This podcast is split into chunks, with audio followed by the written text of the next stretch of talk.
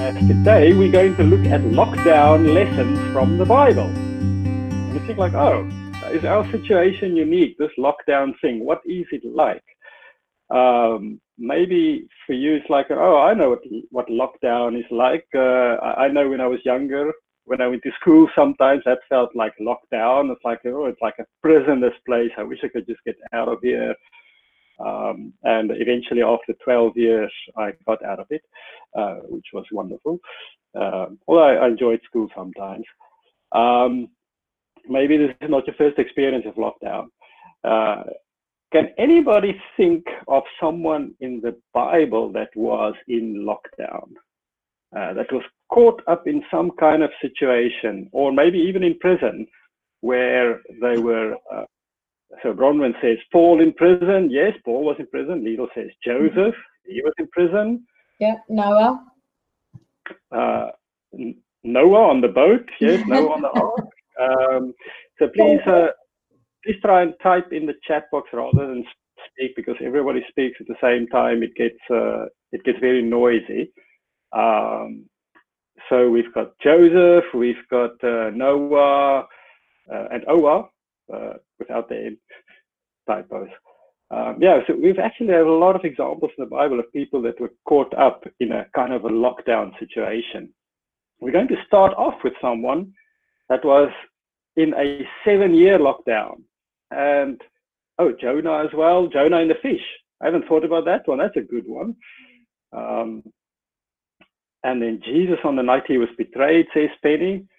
That's a that's a really good one. Um, and we'll we'll come back to to Jesus to talk about Jesus and his lockdown in uh, when we take the communion. Uh, Rahab was in lockdown in the whole city, and uh, that, that's very whole cities are going into lockdown now.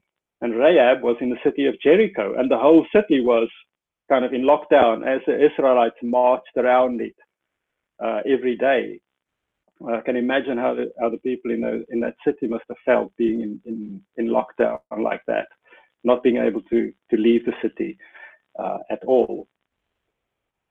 Some situations are not so obvious as a, as a lockdown. And the first one we're going to look at today is the story of Jacob. And we're going to pick it up in Genesis 29, starting in verse 18. So what happened is Jacob traveled to another country to another land to uh, and there uh, met a family member Laban and he met Rachel and he fell in love with Rachel. And in Genesis 29 verse 18 we read it says Jacob was in love with Rachel. And he said to uh, to Rachel's uh, father Laban he said I will work for you 7 years in return for your younger daughter Rachel Laban said, It is better that I give it to you than to some other man. Stay here with me. So Jacob served seven years to get Rachel. Now, important to know here is that Jacob didn't immediately get Rachel and marry her and then had to work seven years.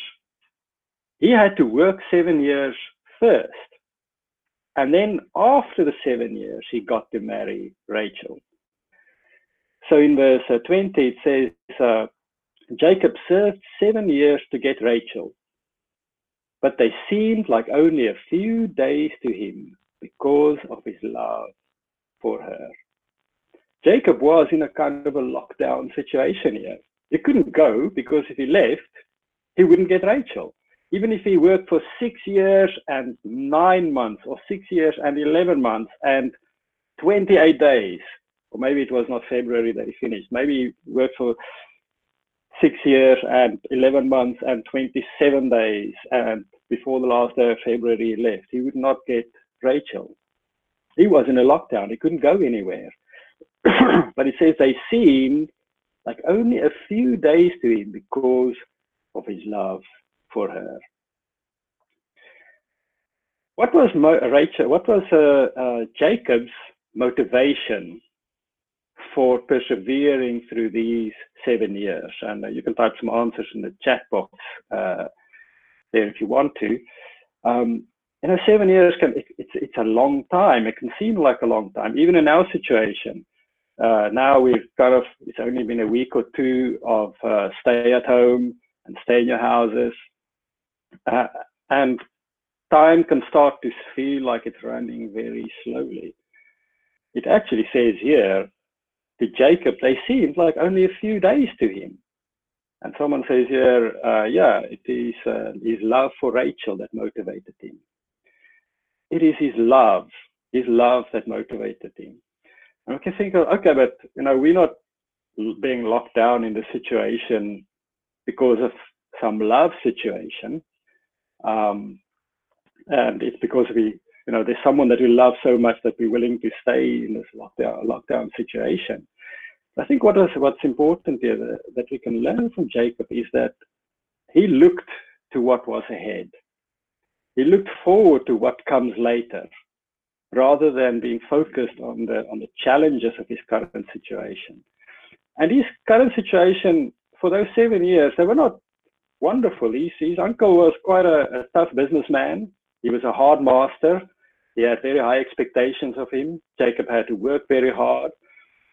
Um, and his uncle even cheated him out of some of his dues at the end of his uh, at the end of his time that he worked there. Um, it was not e- it wasn't easy, but he looked forward to what was coming later. What was going to when all this ends? What was the outcome going to be? And I think for us, we can uh, we can ask ourselves, what, what are we focusing on?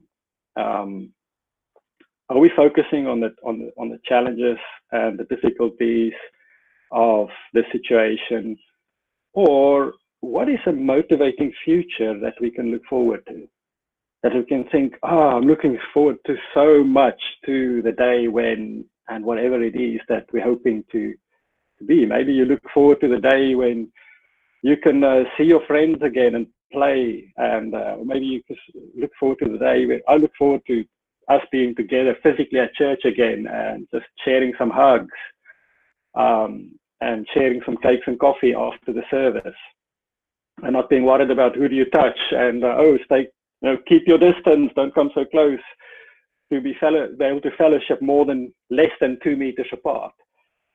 Uh, maybe it is even a kind of love that can motivate us when we realize that we need people in our lives we need other people in our lives and even for me as an introvert, I like being at home. I like being on my own.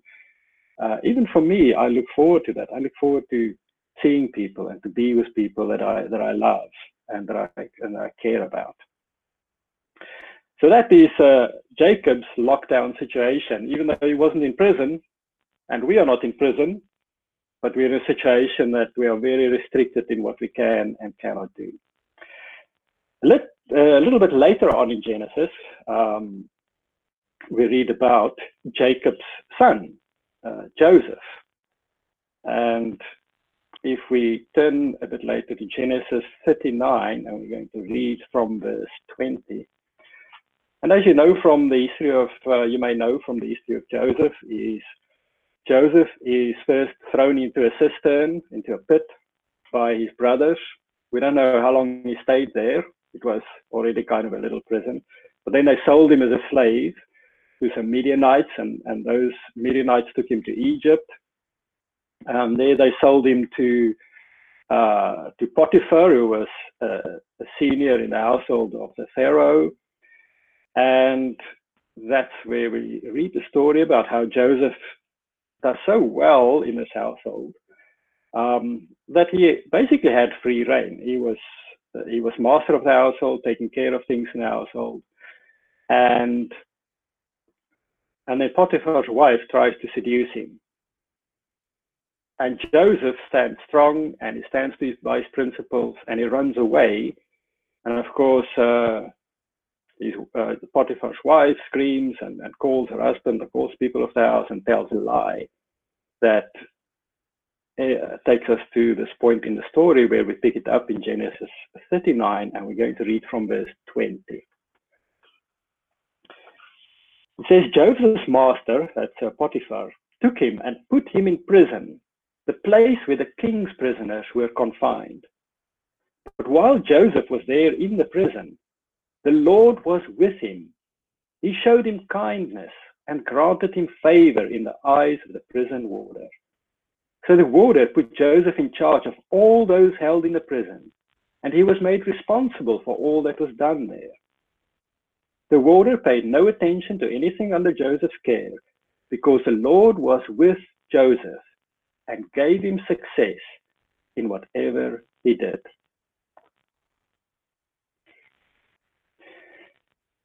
Now, Joseph was here uh, in prison. It's not exactly sure how long. We know from later on when uh, he went to lay out Pharaoh's dream for him that he was in prison for at least two years. Uh, historians and, and, theologians look at it and they say, well, it could have been as much as 10 and even possibly up to 13 years. Looking at the age of Joseph, he arrived there when he was 17 as a young man uh, in, in Egypt. And, and, it's possible that he was even in prison for a, a long period, like 10 or 13 years. But it was at least two years. Now, what did Joseph do wrong to end up in prison? Did he deserve it? Did he make some mistake? Did he commit some kind of sin? Dawn says nothing. Yeah, there's certainly nothing in the Bible that we can see here where uh, um, where Joseph uh, did, did anything wrong. In fact, he did the right thing in a very tempting situation. Now in verse 21, we see that it says, The Lord was with him and he showed him kindness and granted him favor.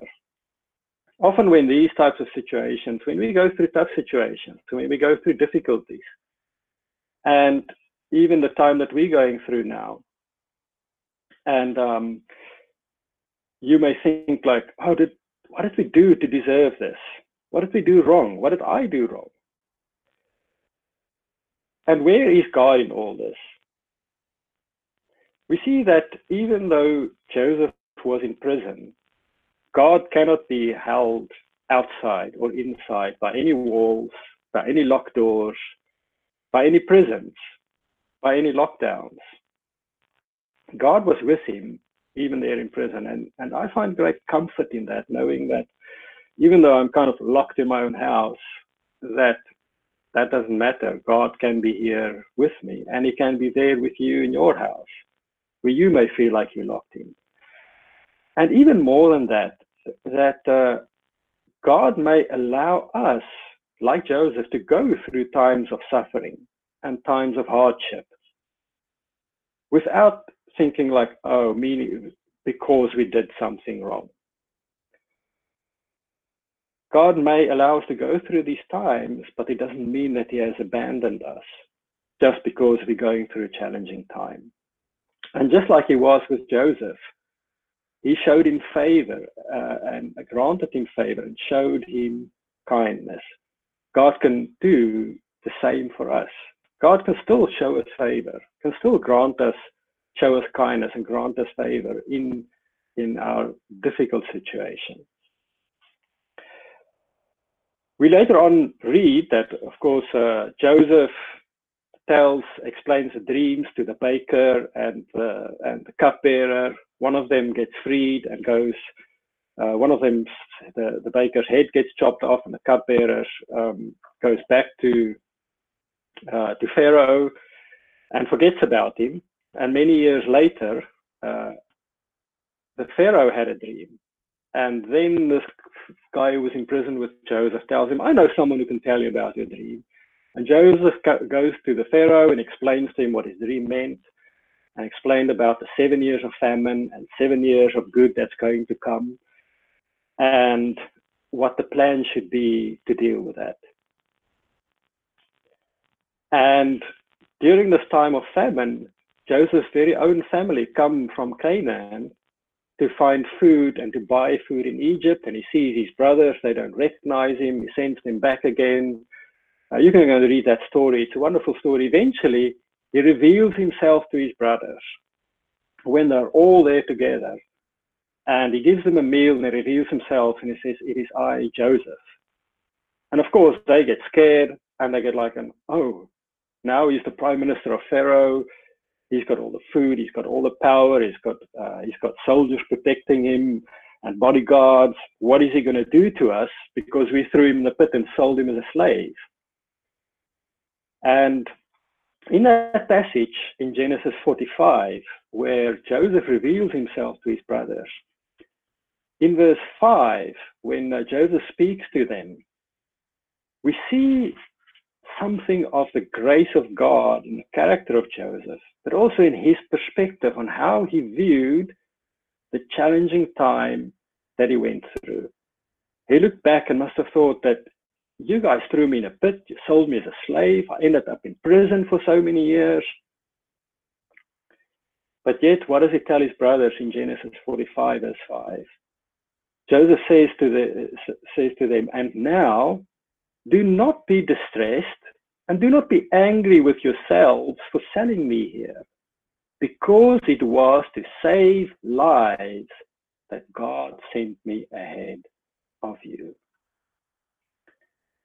That was Joseph's perspective. He saw the bigger picture. He saw that even in challenging times, we may have to go through difficult times save lives. And what is the message that uh, we see and hear from the government every day uh, in the UK? It says, stay at home, save lives. And if we think like, why do we have this lockdown? That's the message. It's to save lives. And we may think that these are extraordinary measures to shut a whole nation in their homes, to the incredible impact it has on the economy. People are losing jobs, they're losing their incomes, they, they're losing their livelihoods. Uh, the, the economy, it is almost like a wartime economy, like like the the Great Depression that we only read about and very few, if any of us, have, have been through in the 1930s, where people are losing their jobs and, and thinking, oh, well, when will I be able to even find a job anymore? Because the work I do, uh, you know, maybe you work in a restaurant or you work in a service industry, you know, or in a hotel where it's all been shut down. It's like, well, I can't even look for a job because there are no jobs in this industry. The whole industry has been shut down. Um, I got notice on my contract this week, and uh, they told me I, have got uh, two weeks left. 16th is my last day. Uh, I'm hopeful because I'm in an industry where remote working is very common. I've been working from home for three weeks now, working remote and, and being very productive. But it's it's challenging times extraordinary measures. Yet, like with Joseph, Joseph looked at that and he said, God allows this, and it was necessary to save lives. I think it's worth for uh, any one of us to also think about what are we willing to do to save lives? There's, of course, the physically saving lives, and I think when all this is over and we add up the number of, of people who died from COVID 19, uh, it may be tens of thousands, it may be hundreds of thousands, but there are other, still other bigger killers in this world. Uh, in Africa, there's, there's malaria, there's tuberculo tuberculosis, and these kinds of things are under the radar because it's not a, a pandemic all over the world, doesn't affect every possible person in this life.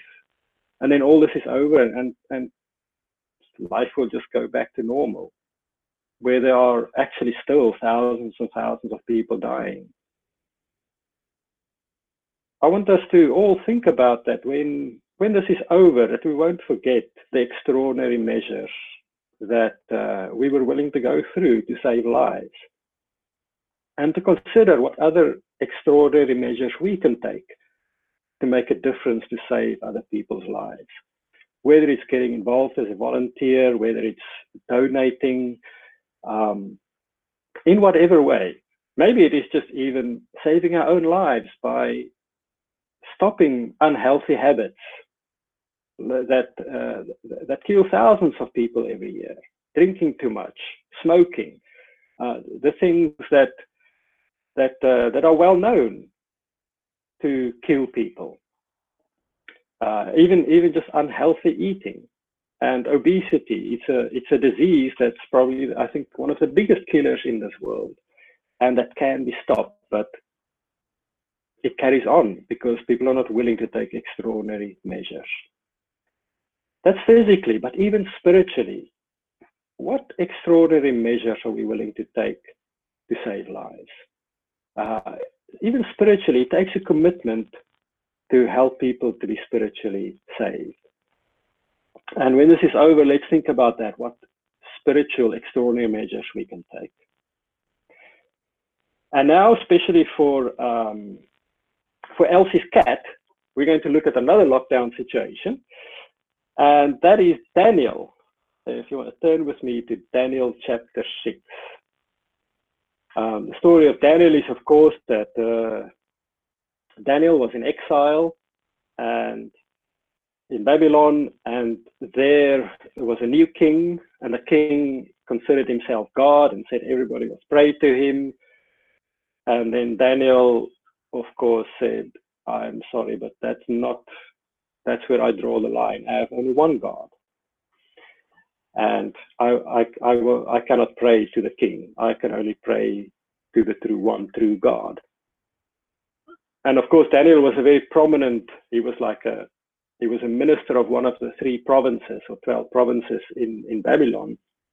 And the other satraps or heads of provinces didn't like him. They ganged up against him, conspired against him, betrayed him to the king, and the king of the Persians had to, re to respond to the law that he himself made. In Daniel 6, verse uh, 16, we read about Daniel. And he says, um, So the king gave the order, and they brought Daniel and threw him into the lion's den. The king said to Daniel, May your God, whom you serve continually, rescue you. Of course, the king had a very good relationship with Daniel. He really appreciated Daniel. And he was caught in this catch 22 law that he himself made that now he had to throw his uh, one of his friends and one of his most reliable leaders into the into prison into the den with lions. And when he locks him in the prison he's, he, he's, he almost blesses Daniel he, uh, with good wishes and he says may your God whom you serve continually rescue you. A stone in verse 17 a stone was brought placed over the mouth of the den and the king sealed it with his own signet ring and with the rings of his nobles so that Daniel's might not be changed. Then the king returned to his palace and spent the night without eating and without any entertainment being brought to him and he could not sleep. At the first light of dawn the king got up and hurried to the lion's den.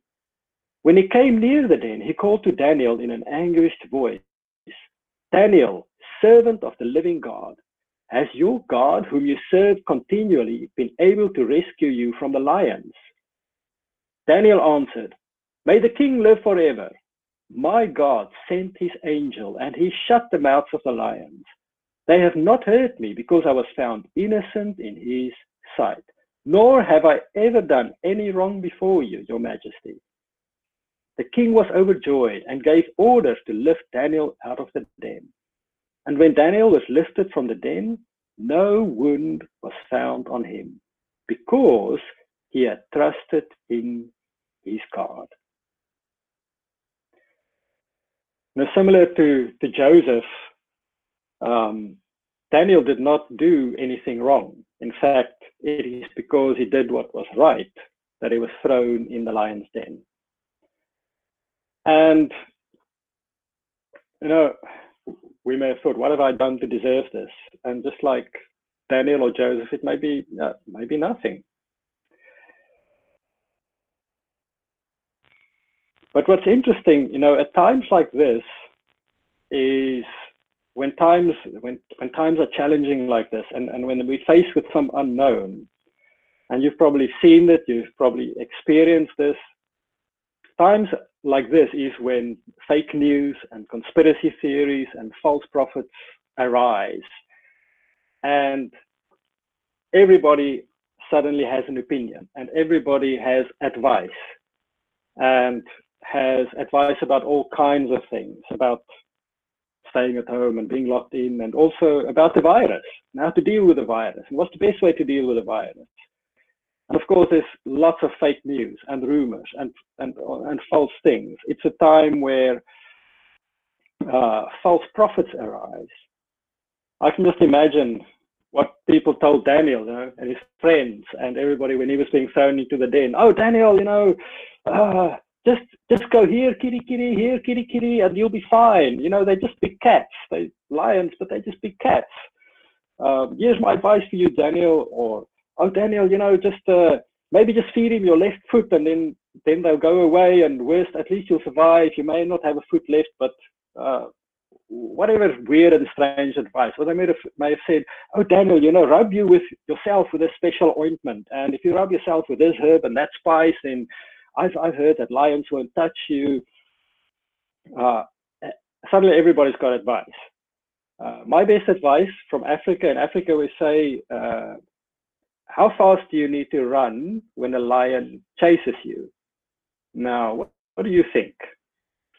If you and your friends are running away from a lion, you can put some answers in the chat box here. How, how fast do you think you need to be able to run to get away from a lion so that the lion doesn't catch you and eat you like like the lions in, uh, in the den with Joseph?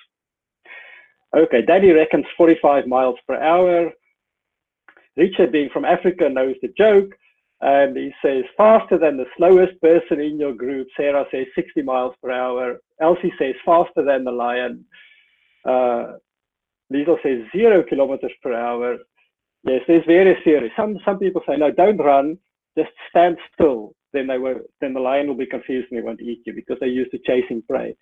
But some say stay still. Some say just run very fast yeah, the joke in, in Africa is that how fast do you need to run? Just faster than the slowest person in the group.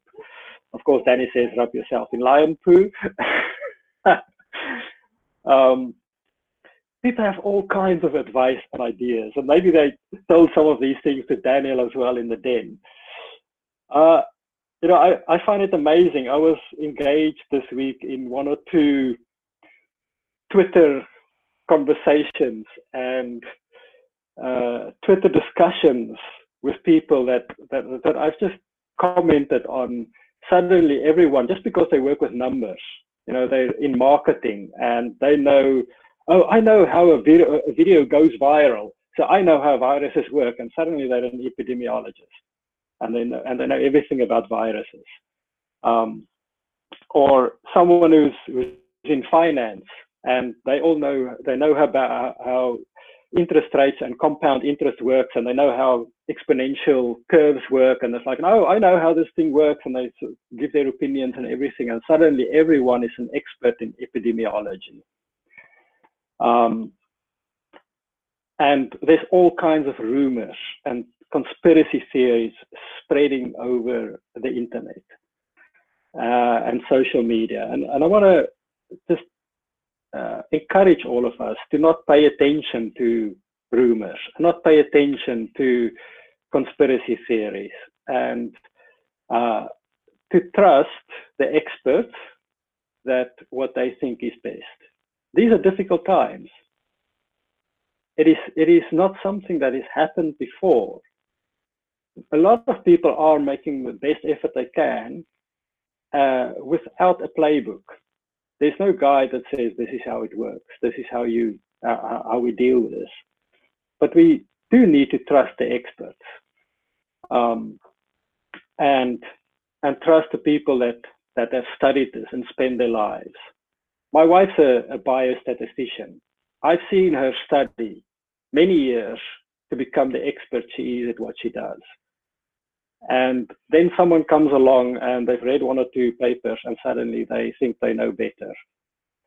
Um, let's not pay regard for that, to that. Let's think about what can be things that, that are different now that can stay different after this time. It is wonderful how to see how people are clapping for the NHS. Uh, and it's encouraging and inspiring, and the, and, and, and, and the message is let's protect the NHS. Just a few months ago, people were suing the NHS and they were looking for opportunities to, to sue and say, take them to court about all kinds of complaints and issues. People, the NHS employ full-time staff to deal with people complaining. Uh, people are abusive to, to NHS staff in the past, where you go to some hospitals and um, clinics. I was at the clinic uh, recently where the signs were still up there, where they say, big sign that says, we do not tolerate abuse of our staff. Let's take this time to really think about what are the important things. And like Daniel, to say what really matters is that we trust God. What is the thing that stood out about Daniel that the king that threw him in the in the uh, in the den with the lions that he knew, even though he was not a believer, he was not a Jew, he didn't serve Daniel's God. The one thing he noticed about Daniel, he said, May your God, whom you serve continually, rescue you. Let us focus on serving God continually rather than pursuing all kinds of rumors and conspiracy theories and fake news and, God forbid, even perpetuating it but rather let us be known as people who serve God continually and not have all kinds of opinions about things that we don't really know much about. Let's rather have opinions about the things we do know about. If you are a, a Christian, then the one thing you do know about is you know God. And if you want to pronounce some opinion, rather pronounce your opinions about who God is and what his role is in these times that we're going through. We can, uh, we're going to take communion now. There are, um, there are some more lessons in the New Testament about people who were in prison. We can uh, go and learn from Peter and then from Paul and Silas and then Paul at the end of his life in Rome was under house arrest, very similar to how we are kind of locked down in his home. Um, those are things you can go and study out for yourself as well. But the last one in lockdown I want us to learn from is Jesus. And to prepare our hearts for the communion, uh, we're going to look at Jesus' lockdown. And I think you may think like, when was Jesus ever in prison? Well, he was kind of in prison the night before his crucifixion because he was arrested by the soldiers and basically spent whole night uh, being moved from the Jewish prison with uh, with the Sanhedrin and then back to the to the Romans and so he had one night in prison. But there's another part of lockdown in G- for Jesus that I want to focus on. And if you want to turn your Bibles to First Peter three, we're going to read verse 17 to 20. First Peter 3, verse 17 to 20. Now, after Jesus was crucified, he died. And he was very much dead and he was buried. And for three days, Jesus was in a kind of lockdown. Yes, we know now that he was resurrected three days later and he came to life again and he ascended to heaven where he still is and he's alive. But for those three days, he was in the lockdown of death. And in 1 Peter 3, verse 17, I'm going to read from the message translation. Peter talks about that time when, uh, when Jesus was dead. And he says, uh, he starts off by saying, it is better to suffer for doing good, if that's what God wants, than to be punished for doing bad. That is what Christ did definite, definitively. Suffered because of others' sins. The righteous one for the unrighteous ones. He went through it all. He was put to death and then made alive to bring us to God. He went and proclaimed God's salvation to earlier generations who ended up in the prison of judgment because they wouldn't listen. In the NIV, it says, um, He went and made proclamation to the imprisoned spirits, to those who were disobedient long ago, when God waited patiently in the days of Noah. There's a lot of theological debate and discussion around what this passage means. Uh, we're not going to go into all of that now. You can go and read it, read up on it, or if you want to contact me, we can have an interesting discussion about that. But one of the most uh, commonly accepted explanations for this passage among the early Christians, the first century, century Christians, was that in a way to answer the question of salvation for those who, be, who came before Christ. How can they be saved if we say Christ is the way to salvation? The commonly accepted interpretation of this is was that Jesus descended into hell in those three days to go and preach to those who did not have the opportunity to accept him as their savior. And it made its way even into some of the early Christian creeds, where uh, where people confess their faith, and part of that confession was we believe in Jesus Christ that he was that he was uh, he died on the cross for our sins, he was buried, and he descended into hell. Some of the early Christian creeds include that in the expression of faith. So it could be possibly that Jesus spent even up to three days maybe in hell in this time when he was dead to go and proclaim the gospel to those who were caught up in hell. Now, if I think about myself, if I was in that situation, Jesus did not deserve to go to hell.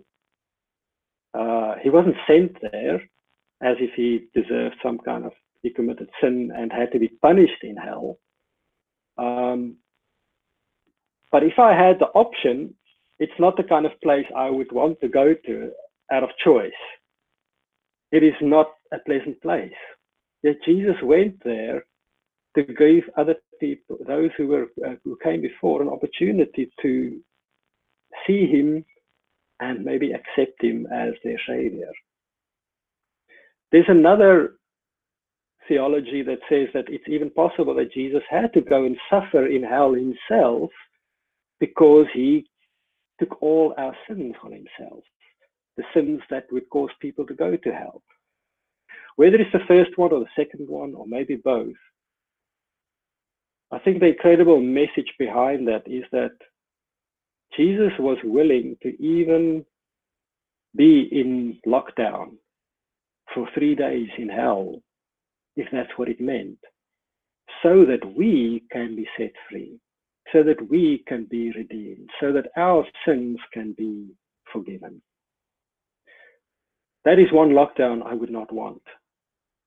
And I am so grateful that I can be set free from the lockdown in hell through the grace of God and through the grace of Jesus Christ dying for my sins on the cross, for Him willing to go through that suffering and that pain uh, for his body to suffer on the cross, for his blood to be spilled, uh, and that he was willing to be in prison lockdown, even if it's only for a few days, so that I can be spared that lockdown for my soul. When we have the, the bread and the wine, uh, let's um, dwell on that, let's reflect on that uh, with gratitude in our hearts that we've been set free from that spiritual lockdown through the cross of Christ. Um, if you haven't prepared the communion, if you haven't prepared uh, uh, any bread or, or wine to have now, then uh, I want to encourage you after we finish, then feel free to um, to after the service uh, participate, get some bread, get some wine, and participate uh, as as if we are having this meal together in the same room. Today. Let's pray for the, the bread and the wine.